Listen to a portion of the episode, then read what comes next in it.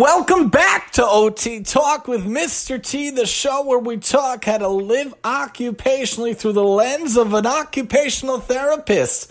Talking about things near and dear to me, especially in this season four, things that help me live life more occupationally, more functionally, more properly, more independently. Hopefully, it helps you as well. We took a kind of a hiatus, a spring hiatus. I hope you enjoyed your hiatus.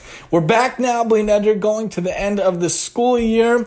About two months or so, then we'll take our big summer break until we come back on Willing bli neder for season five. Talking, let's let's talk the love of this, for the love of this, for the love of that. What do we do with our time besides for working, besides for sleeping, besides for eating? What do we do with our time? What do we really love to do? If you could have all the time in the world, not worry about money, not worry about responsibilities, not worry about time, what would you do with that time? What would you do with that ability, with those hours? What would you do? What would you take up with the time that you could have? What is a leisure activity? What is a play activity for you that you love?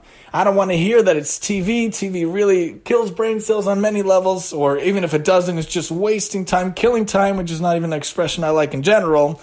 That's not what we would do if we had all the time in the world. What would you really do? What do you really love? What is a real hobby of yours? What is a real craft that you have? What is a real ability that you have? So some people have different types of hobbies. Some people collect coins. Some people collect stamps. My friend, when I was a kid, his dad collected a lot of stamps. Still don't get the appeal, but for many people, that's what they do. Some people love to read. That's a huge leisure activity. I'm a huge fan of that also. Love, love, love reading. Some people love to ride bikes. Some people love to play sports. Some people love to write. Some people love to play guitar. That's me included. We talked about that before. We'll talk about it maybe again, especially lefty, you know, making music, creating music. What would you do? What do you love to do? You have to have hobbies in your life, especially as we go through life especially as we transition later on in the later years, if a person doesn't work anymore, they fundamentally, from an OT perspective, lose a complete sense of self identity. They lose a complete sense of self worth. What am I worth if I'm not working?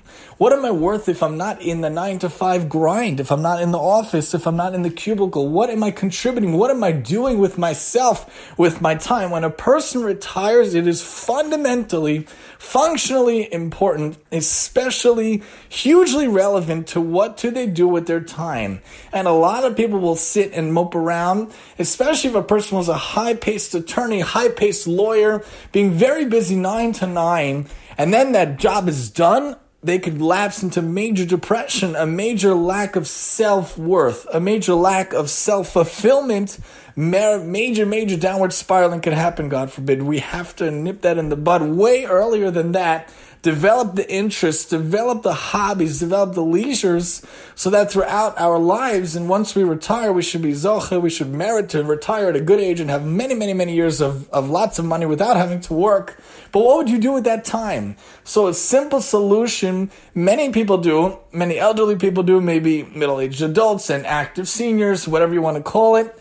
Volunteer is a beautiful, wonderful, wonderful, wonderful thing. There's many, many options I remember seeing volunteers all around the hospital in my different rotations, in my own volunteering, my own graduate fieldwork and undergraduate as well. Lots of volunteers there, a lot of volunteers in the library is a wonderful thing to do. Lots of volunteers in the school system, not so much how, I'm not sure so much how much nowadays as much. Lots of greeters, people in different stores. Lots of things that people can do, lots of things that can be accomplished, that can be done. A person just has to find what they want to do. If you don't have to worry about how much money you're making, maybe you could contribute yourself to help out in different areas. There are senior centers, senior active adult communities where they try to engage you in different activities, try to give you the occupations, give you the leisure, give you what to do. But it all starts now. What are your hobbies? What do you want to do for yourself? Treat yourself. What would you like to do for yourself? What can you do for yourself to make use of your time, make use of your abilities to contribute for yourself? What do you love to do? Pamper yourself a little bit. Grab a good book and a good cup of hot cocoa, especially in the winter months if you have the fireplace or a digital one on YouTube or whatnot. Sitting there, resting and reading and relaxing. Obviously, don't do that the whole day, the whole week. That's going to be kind of boring. Going to be not using the time the best way, but in general, developing those hobbies. I can't tell you how much, how much, how much amazingness it is to actually play an instrument.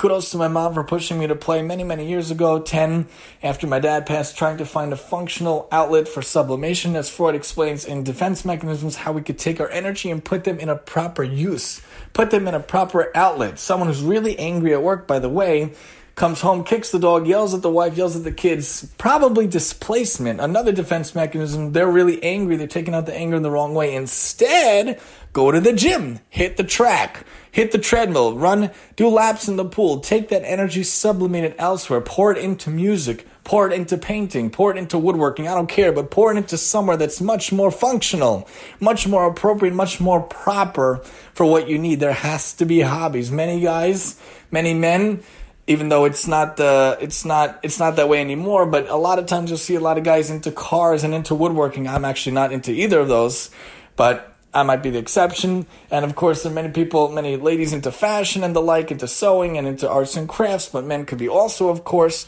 different ways different things for the love of hobbies what can you do with your time what can you do with your leisure? What can you do to make sure that you are using your time in such a way that actually can help out? You have to make sure to have those hobbies, to have those leisures, because outside of work, outside of taking care of your wife and your kids, what can you do to take care of yourself? What can you do to use the time for yourself, to make me time, to make time that I am using for myself? If you love puzzles, great. You love Sudokus, great. Word finds, crossword puzzles, you know, different things, spot the difference, find the hidden items, color by number, color by letter, painting, coloring, drawing, anything you could do to make sure to have those outlets, to have those leisures and hobbies, especially later on in life, to find your identity, to tie your identity to how you help out, can help out in the world, aside from your regular roles and responsibilities of being a spouse or a parent or being a teacher or being an educator or whatever your job is to make sure you can contribute because hobbies are so important. It keeps you going you know, if a person is off in the summer, they look forward to the summer. What do they do for themselves if they're a teacher for the rest of the year? What do I do for myself? Also, my podcasts are not only a passion, but it's a hobby. The podcasts I do, this one, OT, and the one on the Talmud, the one on the Bible portion, the one on the ethics of the fathers and the lecture series, all these podcasts I do, I don't just do it because I do it, I do it because I love it. It's also a hobby. Put a lot of research into the lecture show, some research into the Bible show, and then I go and I try to think about what to do for the OT show and the Talmud show, and what to do for the ethics of the fathers, things that we could do for ourselves. Where could we find the hobbies? Where could we find the leisures? You have the leisures, you have the hobbies, you have the play in your life. Your life will be more fun, your life will be more functional, it'll be more complete, and it'll make sure to keep a sense of identity, keep a sense of fun, especially as we age, especially as we transition to different aspects of our own life. Join me next time as we talk about the love of color in your life and different topics here on OT Talk with Mr. T. And I'm your host, Mr. T.